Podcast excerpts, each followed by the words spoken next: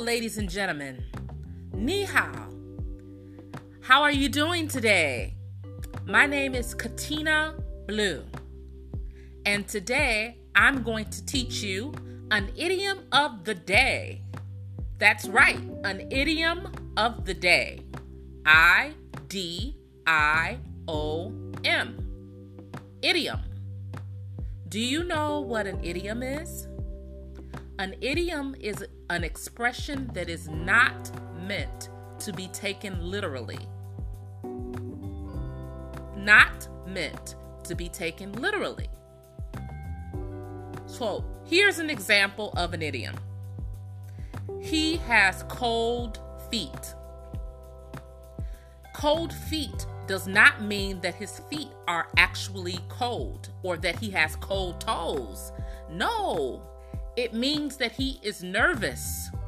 So, cold feet is an idiom when used in that expression. So, now let's go to your idiom of the day. Your idiom of the day is a penny for your thoughts. A penny for your thoughts. Yes, when I say a penny, I mean an actual penny, one cent. This expression is an idiom.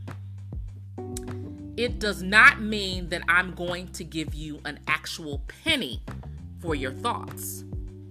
What it means is, I want to know what you are thinking.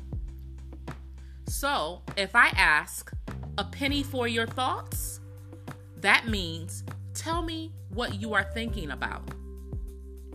This is your idiom of the day.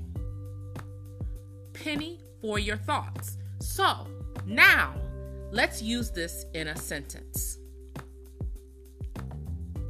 Hey, you look sad today. A penny for your thoughts? You are asking the person to tell you what they are thinking about. So, a penny for your thoughts is your idiom of the day. Have a great day and come back again for another idiom of the day.